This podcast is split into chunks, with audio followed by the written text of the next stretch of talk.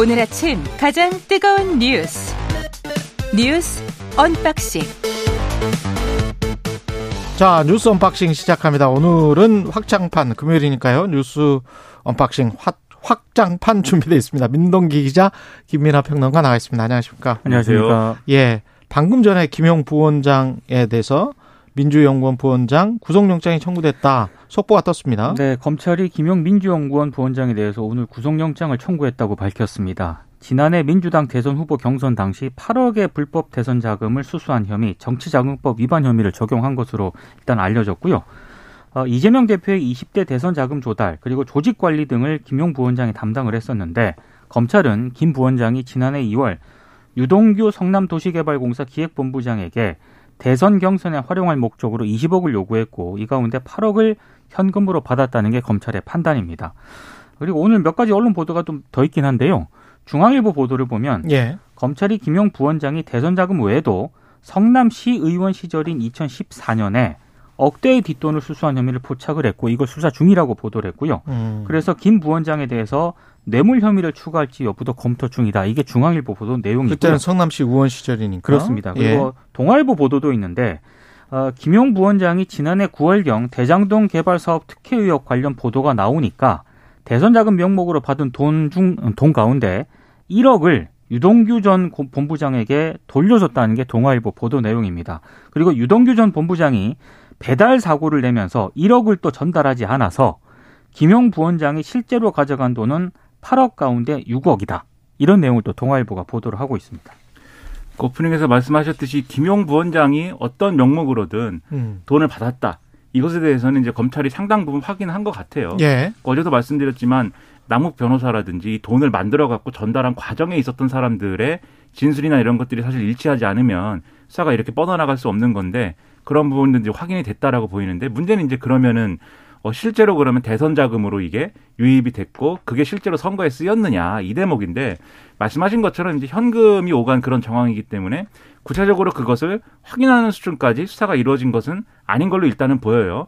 다만 이제 이 문제에 대해서 그러면 그걸 확인하기 위해서라도 어쨌든 예, 민주연구원에 대한 압수수색이 필요했다라고 음. 이제 검찰은 아마 얘기를 할 텐데 예. 그래서 그런 뭐 연장선에서 보면은 결국 이 문제에 대해서 이재명 대표는 뭐 결백하다라고 얘기하고 있는 거 아닙니까? 그렇죠. 그럼 결국은 이제 법적인 권리를 충분히 행사하는 방향에서 그러한 어. 어. 떤 전제를 놓고 지금 일단 반발 반발하고 있지만 민주당이 음. 검찰하고 잘 협의를 해가지고 압수수색이 되는 이 진행이 되는 방향으로 협의를 할 필요가 좀 있지 않나 이렇게 생각을 합니다. 그리고 만약에 돈이 수수 사실이 확인이 됐다면 이재명 당대표 입장에서는 측근이라고 하면 김용과 정진상이다 이렇게 이야기를 한 적이 있잖아요.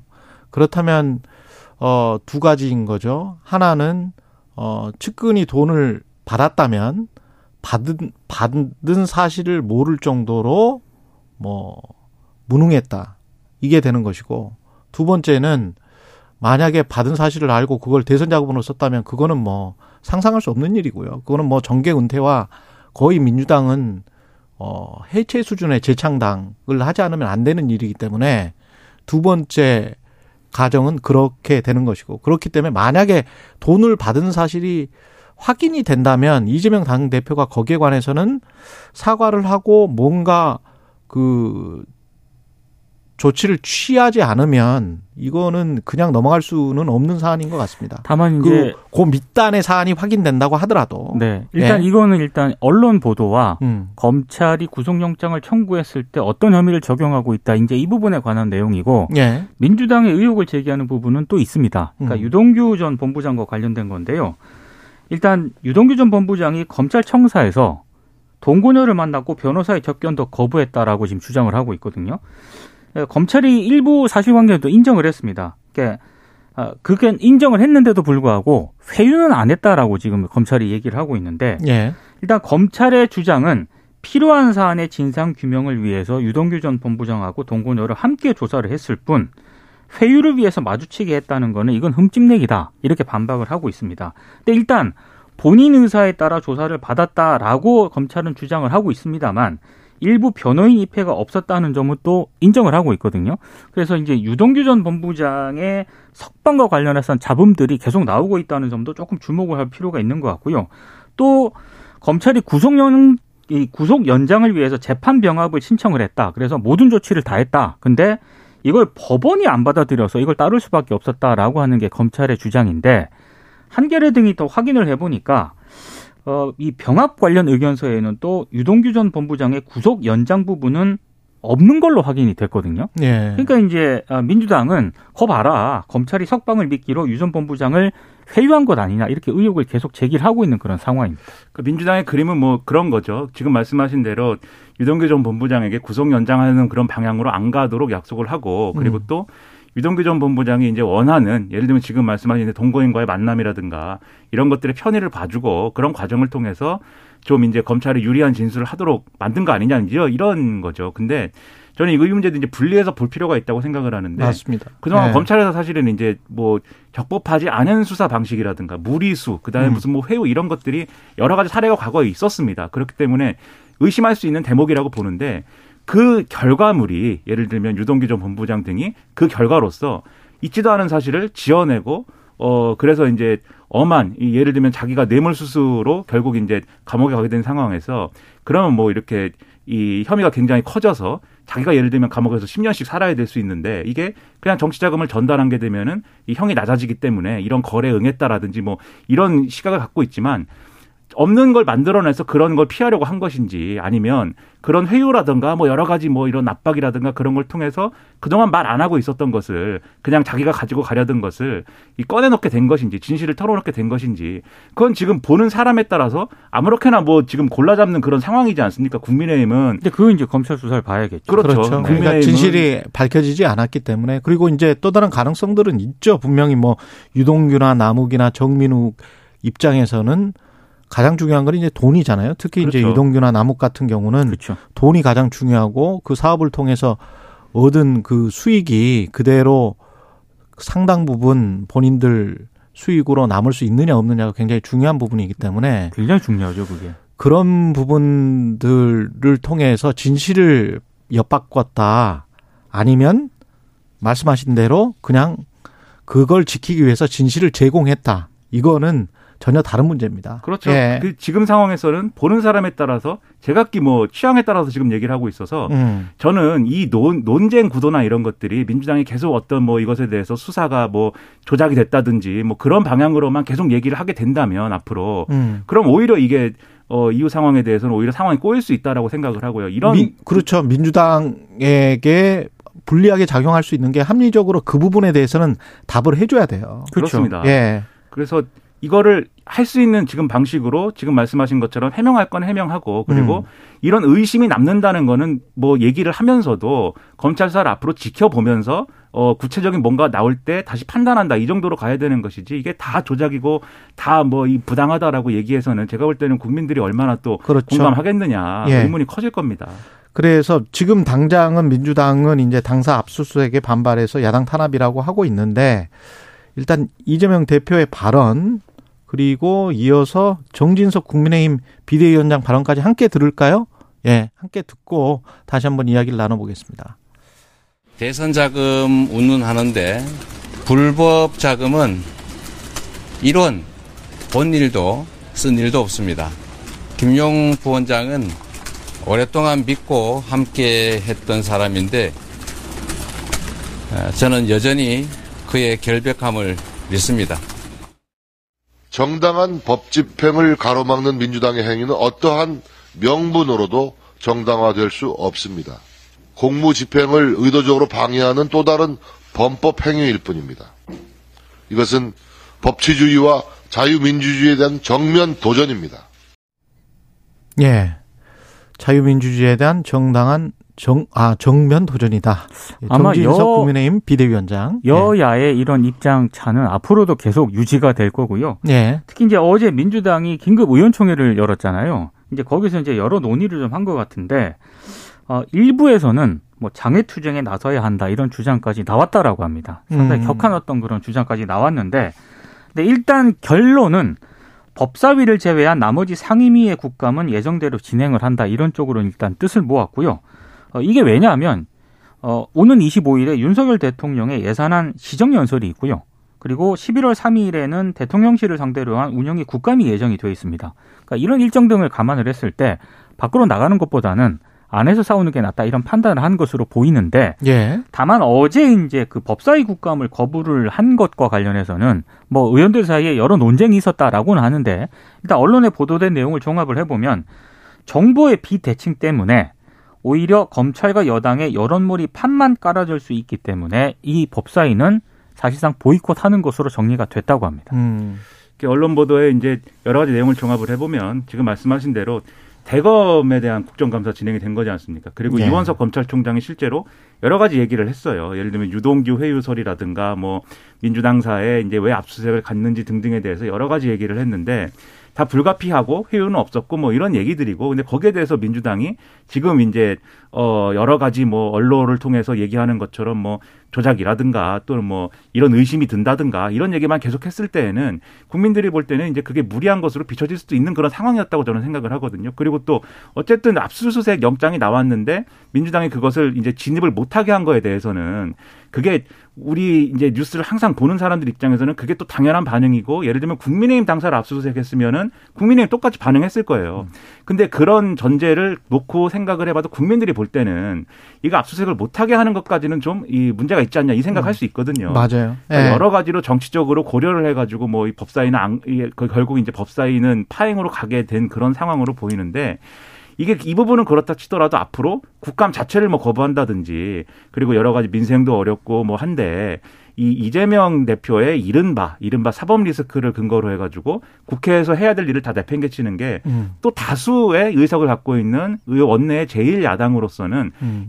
이 선택하기가 어려운 노선이었기 때문에 다 거부하기는 지금 어렵습니다. 대통령실 윤석열 대통령은 국민이 잘 아실 것 그러면서 어 이게 야당 탄압이 아니다 라는 어 이야기를 간접적으로 내비친 거죠. 어제 이제 예. 대통령실 용산 대통령실을 출근하면서 기자들 질문을 받았는데요. 음. 수사와 관련해서는 언론 보도를 통해 아는 정도다. 그리고 예. 수사 내용을 청질 정도로 한가하지 않다. 이래 이 얘기를 했고 그리고 이제 그 야당 탄압이라고 지금 민주당이 주장을 하고 있는데 여기에 대해서는 지금의 야당이 여당이던 시절에 언론사를 상대로 며칠씩이나 압수수색한 것을 생각을 해보면 그런 얘기가 정당한 건지 국민들이 잘 아실 거라고 생각을 한다. 이렇게 얘기를 했거든요. 예. 근데 이거는 아마 검언 유착 의혹을 수사하던 문재인 정부 당시에 예. 아, 채널 A에 대한 언론사 압수수색 음. 시도한 거를 아마 좀 언급을 한 것으로 보입니다. 근데 이제 언론들이 이거 팩트 관계를 정확하게 해야 되는데 그때도 압수수색을 하지는 못했습니다. 못했어요. 채널 A 기자들하고 대치해서 그래서 네. 채널 A 쪽에서 임의 제출하는 방식으로 이게 정리가 됐거든요. 맞습니다. 예. 예, 그래서 이게 압수수색을 한 것처럼 마치 이제 언론에 보도가 되고 있는데 그때도 대통령의 압수수색은. 뭐였다고요? 압수수색을 했다? 며칠 동안 압수수색했다 그 전 정권 때는 언론사를. 어, 그건 팩트가 아니죠. 네. 예. 그러니까 저는 윤석열 대통령의 시계는 2020년 봄과 여름에 멈춰져 있는 것이냐 이런 의문이 드는데 그게 그, 그 벌써 이전 정권에서 있었던 일이고 시일이 많이 지났지 않습니까? 그리고 그런 여러 가지 논란 끝에 어쨌든 윤석열 검찰총장이 정치에 참여해갖고 대통령도 되지 않았습니까? 이 지금 이 정권에서 일어난 일도 과거에 그런 맥락을 들어서 자꾸 설명하려고 하고 반박하려고 하고 이 결국은 전 정권 탓의 연장선에 있는 그런 뭐 얘기잖아요, 결국은. 그러니까 그런 말씀은 안 하는 게 좋다고 생각하고 오히려 이부 이런 부분들이 있어요. 지금 말씀하신 것처럼 그때도 뭐 실제로 압수수색이 진행이 안 됐다 이렇게 말씀하셨지만 채널 A의 검사들이 강제로 진입해서 그 언론사인데 아무리 그 의혹이 있고 그다음에 그것을 확인해야 되는 이 이유가 있다 치더라도 언론사에 진입하는 건 적절치 않다라고 저같이 여기저기 뭐 방송하고 뭐 이것저것 얘기하는 사람들도 다 예. 이렇게 얘기를 했고 언론 단체들도 그렇게 입장 내고 했습니다. 그러니까 그때 이- 많은 언론들도 그렇게 보도했습니다. 그렇습니다. 그러니까 민주당사에 대한 압수수색도 마찬가지거든요. 예. 민주당에서 얘기를 하잖아요. 이 이미 제출하는 방식으로 하면 안 되겠느냐. 검찰이 아니다. 영장은 반드시 이 법원이 내준 것이기 때문에 집행을 안 하면은 우리가 큰일 난다. 이 이원석 검찰총장도 그렇게 얘기를 하면서 오히려 검사들이 그 현장에서 단추가 뜯기고 뭐 옷이 훼손되고 너무나 가슴이 아팠고 민주당의 공무집행 방해 혐의를 적용할지를 검토하겠고 이렇게 얘기를 하지 않습니까? 이런 거는 제가 볼 때는 이렇게 할 일이 아니고 이 민주당도 압수수색을 이 법의 어떤 보장을 받아서 받는 방식으로 가야 된다고 말씀드렸지만 검찰도 검찰의 대응이나 이런 것들도 온도를 낮춰야 돼요. 지금 서울중앙지검이 입장을 내고 민주당의 이런 이 압수수색을 거부하는 거에 대해서 뭐 거의 규탄 성명을 내듯이 이제 입장을 내고 있는데 이런 일련의 태도들이 검찰의 이런 태도들이 적절치 않고 그런 것에 어떤 근본적인 어떤 파장이 일어나는 진원지에 대통령의 이런 태도가 있는 거 아니냐 국민들이 이렇게 볼 수가 있거든요. 그리고 이 검찰의 공정성과 관련해서는 가장 핵심은 사실 윤석열 대통령의 아킬레스건은 여전히 김건희 여사입니다. 그렇죠. 김건희 여사의 주가 조작 의혹 사건과 관련해서는 돈과 계좌와 주식을 주가 조작 세력에게 맡겼는데 네. 그게 주가 조작 세력인지를 몰랐다라는 지금 해명이 나온 것이고 그 이후에 어 재판 과정에서 보면은 직접 주문을 해버렸잖아요. 네. 전화를 통해서 매수 주문을 했고 그 이후에 또 2차 주가 조작 세력이 있었던 시기에서도 역시 도이치모터스를 사고 그렇죠. 사, 샀었던 거 아닙니까? 사고 팔았던 거 아닙니까? 그러면 이런 것들을 종합해서 볼 때는 당연히 소환 조사 또는 서면 조사 어떤 조사가 이루어졌어야 되는데 그 이후에 아무것도 없잖아요. 그리고 이제 이게 당연히 이거는 또 민주당 쪽에서는 그러면 김건희 수사해라. 이재명 수사해라. 뭐 이게 부딪힐 수밖에 없는 그런 상황이 되는 겁니다. 그래서 이제 국감에서도 예. 계속 그 얘기가 반복이 되는 거고요. 음. 네, 여야 대치는 격화되는 거고 그렇습니다. 근데 이제 민주당도 이제 이재명 대표와 관련된 의혹을 설명하고 성심성의껏 해명하고 합리적 수준에서 문제를 제기하고 이렇게 하면서 김건희 여사 문제를 거론하고 이것에 대해서는 그렇습니다. 왜 하지 않느냐라고 네. 얘기하면 또 국민들이 아 그래 맞아라고 공감 많이 할 텐데 음. 자기 의혹에 대해서 예를 들면은 예를 들면 성심성의껏 이제 해명하지 않으면서 이재명 얘기 나오면 무조건 김건희 이렇게 가는 구도를 만드는 것도 그것도 맞지 않죠. 그렇죠. 제가 볼 때는 예. 국민들이 공감하기 어려울 수 있다. 그러니까는 예. 여기에 대해서는 합리적으로 접근하는 게 필요하다고 생각을 하고요. 예. 그리고 이게 대통령이 지금 민주당에 대해서 그리고 과거 문재인 정권에서 있었던 여러 가지 일들에 대해서 계속해서 대립적 구도로 보고 계속 대결적 구도로 가고 이런 언동이 계속 나오는 거에 대해서 그거 자체가 지금 우려가 되는 겁니다. 왜냐하면은 검찰도 그렇고 여러 가지 감사원도 그렇고 국가기관들이 대통령의 태도에 어떻게든 코드를 맞추려고 쭉 따라가야만 되는 그런 나라인데 사실은 한국이 지금 그런 상태인데 예. 좀이 과거에는 어떤 관계였지 모르지만 이제는 윤석열 정권이기 때문에 좀 포용하고 그다음에 뭔가 이렇게 좀 어, 협치할 수 있는 기반을 만들고 뭐 이런 태도를 보여야 되는 거잖아요. 지도자의 입장에서는. 그렇죠. 근데 이게 종북 주사파 발언도 그렇고 종북 주사파 발언에 대한 해명도 그렇고 그런 태도가 전혀 아닌 것으로 비춰지고 있거든요. 음. 상당히 우려가 많이 됩니다. 개인적으로는 좀 아쉬운 게 뭐 검찰이 왜 김건희 여사와 관련된 수사를 제대로 안 하냐 이런 거는 뭐 민주당이 지적을 할 수도 있다고 보고요. 예. 어, 이재명 대표와 관련한 여러 가지 뭐 태도라든가 민주당의 태도 언론들이 지적할 수 있다라고 생각을 하는데 음. 근데 김건희 여사와 관련된 도이치모터스 주가 조작 의혹과 관련된 언론 보도는 거의 없죠. 사실상 지금. 뉴스타파 등을 제외하고는 전무한 실정이거든요. 뉴스타파 등이 아니고 뉴스타파 만 제외하고는 거의 네. 없는 상황인 것 같아요. 이거는 정말로 좀 문제가 있는 것 같습니다. 재판이 23번, 24번 지금 계속되고 있다는데 네. 거국과 관련해서 그 많은 법조 기자들은 다 어디로 간 것인지 그왜 계속 뉴스타파만 보도를 하고 있는 건지. 그 뭐, 그, 그, 공판 취재하는 게 그렇게 어려운 것도 아닌데. 전혀 네. 어려운 게 아니죠. 네. 예. 뭐 다른 일부 언론도 보도를 하긴 하는데 네, 주되게 어쨌든 끌고 가는 것은 뉴스 타파인 것은 부정할 수 없는 이해할 수가 없는 상황이에요. 예. 잠시 후 뉴스 언박싱 이어가겠습니다. 예. 7시 41분입니다. 날씨 정보입니다. 볼에 닿는 공기가 한결 부드럽습니다. 어제 아침보다 기온이 2도에서 4도 정도 높은데요. 다만 일부 내륙과 산지는 오늘도 5도 이하로 떨어져 있어 무척 쌀쌀합니다. 한낮에는 서울과 대전 19도, 광주와 대구 21도 등으로 20도 안팎까지 올라 어제와 비슷하겠고 일교차가 10도 이상 크게 벌어지겠습니다. 지금 경기도와 충청도에 안개가 짙게 껴 있고요. 서쪽 지역을 중심으로 미세먼지 농도가 높게 나타나는 곳이 있습니다. 오늘 인천과 경기 남부, 세종과 충남은 먼지 농도가 종일 나쁨을 보이겠고 일부 지역은 낮 동안 뿌연 먼지 안개가 끼겠습니다. 오늘 하늘에 구름 많이 끼다가 오후부터 차차 흐려지겠습니다. 현재 서울의 기온은 8.8도입니다. 날씨 정보 송소진입니다. 이어서 이 시각 교통 상황을 KBS 교통정보센터 김민희 씨가 전해드립니다. 네, 이른 아침부터 정체가 시작됐는데요. 현재 대부분 지역에 구름이 많이 끼어 있고요. 중부 내륙은 안개도 있어서 시야가 많이 답답합니다. 앞차와의 안전거리 유지 필요하겠습니다. 먼저 서울 양양고속도로는 양양 쪽 진입하신다면 현재 많이 막힐 텐데요. 화도 부근에서 있었던 화물차 사고를 처리하고 있기 때문입니다. 이 영향으로 남양주 오금소에서 화도 나들목까지 6km 구간 정체입니다. 영동고속도로는 강릉 쪽인데요. 안산분기점 부근 3차로에서는 승용차 사고가 나서 처리하고 있습니다. 경부고속도로 서울 방향 죽전휴게소에서 서울 요금소까지 밀리고요. 달래내 부근에서 반포까지 정체입니다.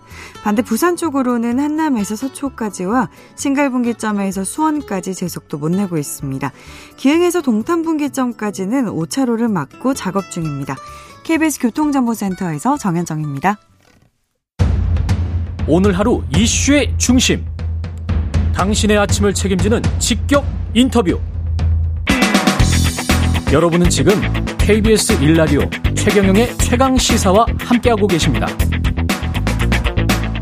예, 미인님은 확장해서 9시까지 해주세요. 이런 말씀 하셨네요. 예. 7시 54분 40초 정도에 끝내야 됩니다. 예. 법사위는 민주당이 불참해서 파행으로 진행됐습니다. 네. 어, 제 법사위 대검 국정감사가 진행이 됐는데요. 원래는 10시에 시작이 될 예정이었거든요. 근데 민주당 의원들이 김용 민주원 연, 민주연구원 부원장을 체포하는데 항의하는 표시로 민주당 법사위원들이 불참 의사를 표명을 했습니다.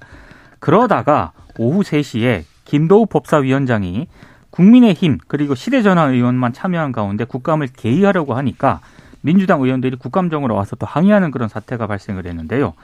뭐 계속해서 이렇게 뭐 논쟁을 벌이다가 결국에는 어, 김 위원장이 개의 30분 만에 감사 중진을 선언을 했습니다. 그리고 어제 오후 4시 15분쯤에 감사를 제기했는데 민주당 의원들은 빠진 채로 질의 답변이 진행이 됐고요. 어제 법사위의 국정감사에서 이원석 검찰총장이 일단 아까 김연아 평론가도 얘기를 했지만 아, 민주당 그 민주연구원 압수수색에 대해서는 아, 검사들이 법률에 따라 공무를 정당하게 집행을 하는데 민주당의 방해가 있어서 대단히 안타깝다 이렇게 얘기를 했고요. 정당에 대한 압수수색이라고 하지만 어, 본인들은 그렇게 보지 않는다. 민주연구원은 민주당과 별개의 법인이고 별개 불법한 자금 수수 피의자의 책상에 국한한 영장 집행이다 이렇게 얘기를 했고요. 그리고 어제 국감장에서는 또 서해 공무원 피살 사건과 관련해서 어, 검찰총장이 한 발언이 있거든요.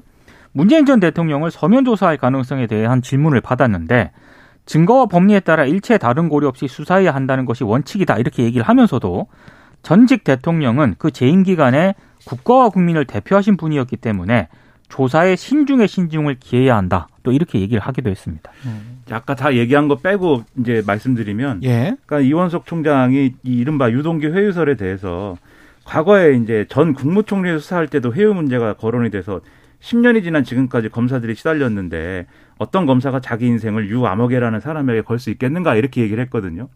근데 그때는 그러면 과거에는 과거에 그 의혹을 받았던 검사들 최종적으로는 이제 뭐 수사가 진행이 안 되고 무혐의가 되긴 했습니다만 어 그 검사들은 그럼 뭐 예를 들면은 그 검사들이 했다고 하더라도 한명수 전 총리 문제에 대해서는 뭐 인생을 걸만해서 그랬겠는가 그러면 그냥 이 권력의 핵심부가 어떤 의, 의사를 갖고 있느냐에 따라서 검사들이 이리 흔들리고 저리 흔들리고 아, 흔들리는 거 아니냐는 의심을 사람들이 갖고 있는 것인데 이런 발언으로 뭐 이 의심을 뭐 잠재우기는 어려운 발언으로 보이고요.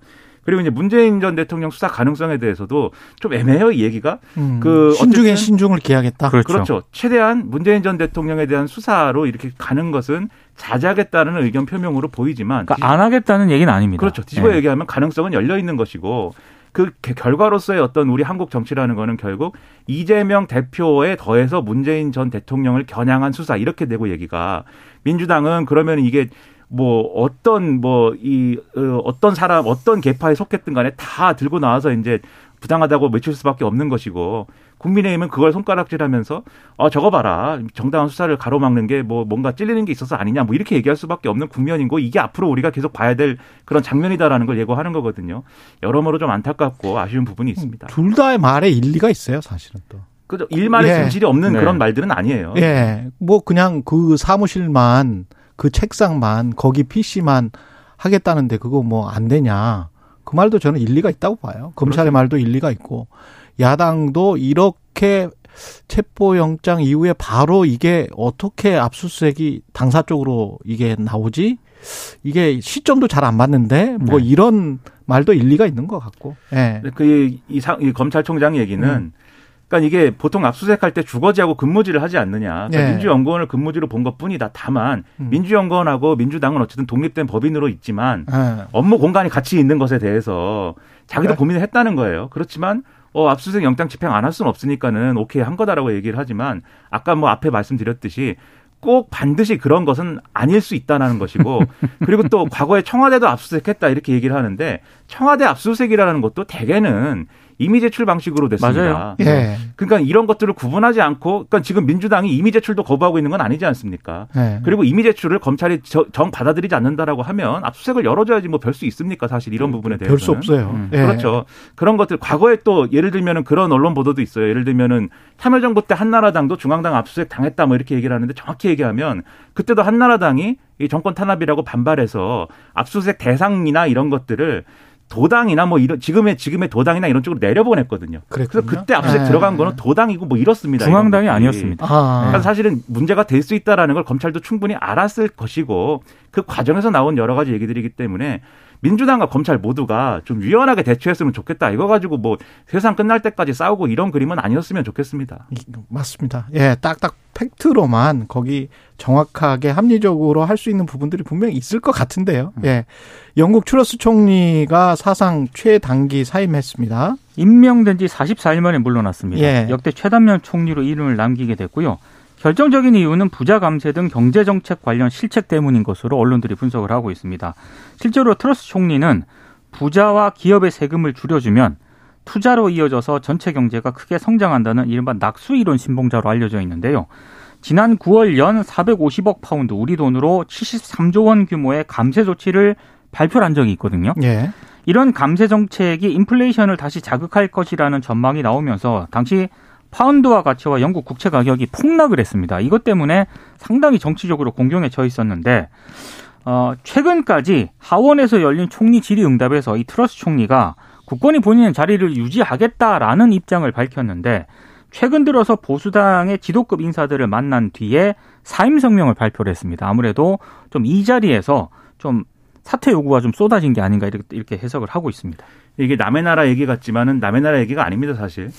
그 리즈 트러스 총리는 그럼 이걸 왜 했느냐, 이 대규모 예. 감세 정책을. 그렇죠. 왜 했냐면 이걸 걸고 사실은 보수당 대표로 집권을 한 거예요. 그렇죠. 예. 선출이 되고 총리가 됐기 때문에 자기 입장에서 공약을 지킨 겁니다. 네. 음. 그런데 그러면 보수당 지지하는 보수 유권자층 특히 보수당 내 당원 그리고 이 충성도가 높은 그러한 지지층의 경우에는 이 감세를 굉장히 원했기 때문에 리즈 트러스 총리가 된 거거든요. 그 영국 파운드화가 급락해 버렸잖아요. 그렇죠. 그렇죠. 실제로 근데 그 공약을 지켜버리니까 어, 이 전 세계 금융시장이 흔들리는 상황으로 간 거지 않습니까? 예. 그러니까 자기 지지층에만 소구하고 그 지지층만 바라보는 어떤 정책을 그냥 추진했을 경우에 그냥 이게 공약이다라고 하면서 여러 가지 보지 않고 그냥 했을 경우에 당연히 시장에서의 반응이나 이런 것들은 그 온도가 다를 수밖에 없는 것인데 예를 들면 대규모 감세한다고 했는데 그럼 앞으로 여러 가지로 이제 이 경기가 어려울 때 그러면 재정에 이 구멍 나는 것은 어떻게 메꿀 것이냐 결국 이거 영국은 대규모, 대규모 국채 발행이나 이런 것으로 가겠구나라고 하면서 문제가 이렇게 된 거잖아요. 근데 대규모 국채 발행을 하면 그 굉장히 상당히 높은 금리의 대규모 국채 발행을 할 수밖에 없기 그렇죠. 때문에 그러면 금리 폭등하는 것이고 영국의 그렇죠. 국채 금리는 폭등하는 것이고 예.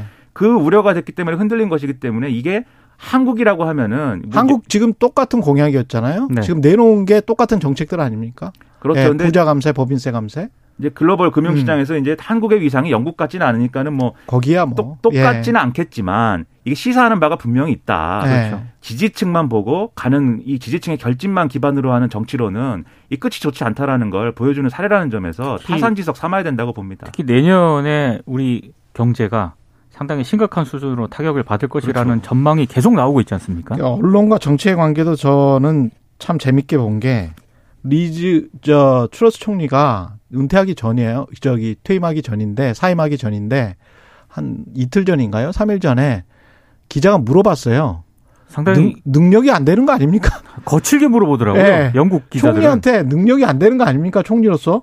이렇게 물어보니까 무안해서 총리가 대답을 못 하고 그냥 가더라고요.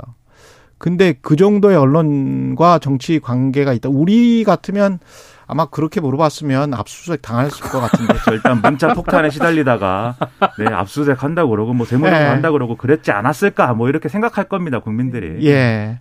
SPC 계열사의 재판 공장, 아, 여기도 압수수색 당했군요. 여기는 뭐 마땅히 당해야 될 만합니다. 그 20대 노동자 사망 사고와 예. 관련해서 경찰이 SPR 평택 공장에 대한 압수수색에 나섰습니다. 공- 뭐 공장의 근무 수칙이라든가 자동 방호 장치 부착 여부 등에 대한 뭐 각종 문서라든가 자료 등을 확보할 방침인데요. 그리고 고용노동부가 지난 18일 SPL 대표이사를 산업안전보건법 그리고 중대재해처벌법 위반 혐의로 입건해 조사 중인데 근데 어제 이제 언론들이 좀 많이 주목을 받았던 사건이 하나 있었는데요. 사고 직후에 SPC 쪽에서 그 노동자 빈소 있지 않습니까? 거기에 파리바게트 빵을 보냈다라고 합니다. 빵이 담긴 상자 두 개를 놓고 갔다라고 하는데요. 예. 여기에 대해서 해명은 이렇습니다. 직원이나 가족이 상을 당해서 빈소가 차려지면 회사 방침에 따라 그동안 해온 것처럼 경조사 지원품으로 제빵 회사니까 빵도 보낸 것일 뿐이다. 이렇게 해명을 했는데 이 여성 노동자가 빵 만들다가 지금 사고를 당해서 사망을 한 거지 않습니까? 음. 너무 좀 배려가 없지 않나 이런 생각이 좀 듭니다. 사람을 사람으로 생각하지 않고 기계로 생각하니까 이런 일이 벌어지는 것 일이죠. 아니냐라고 국민들이 얘기를 합니다. 그래서 기업 입장에서 좀 반성이 필요하고 이런 일이 재발하지 않도록 하는 법 제도나 이런 것들을 확충해야 되고 윤석열 대통령 어제 출근길에서 이렇게 얘기했어요. 법 제도 이윤 다 좋지만 사업주나 노동자가 서로 상대를 인간적으로 살피는 배려는 하면서 사회가 가야 되는 거 아니냐라고 음. 얘기를 했습니다. 얼마나 좋은 얘기입니까? 이 얘기를 좀 이 다 가슴에 새겼으면 정책으로. 좋겠는데 예. 문제는 기재부는 또 중대재해처벌법을 뭐 이렇게 어 처, 처벌조항을 빼자고 그러고 뭐 이러잖아요. 예. 대통령의 말씀을 가슴에 새기기 바랍니다. 예, 정책으로 이런 게 나타나야 돼요. 말로만 해서 이렇게 다독일 수 있다. 경사노위 위원장도 예. 바꿔야 됩니다. 예. 아, 굿모닝 뉴스 언박싱만 2시간 하면 안 되나요? 0197님도 그런 말씀 해 주셨는데요. 예. 여기서 문 닫아야 되겠습니다. 뉴스 언박싱. 예. 민동기 기자, 김민아 평론가였습니다. 고맙습니다. 고맙습니다.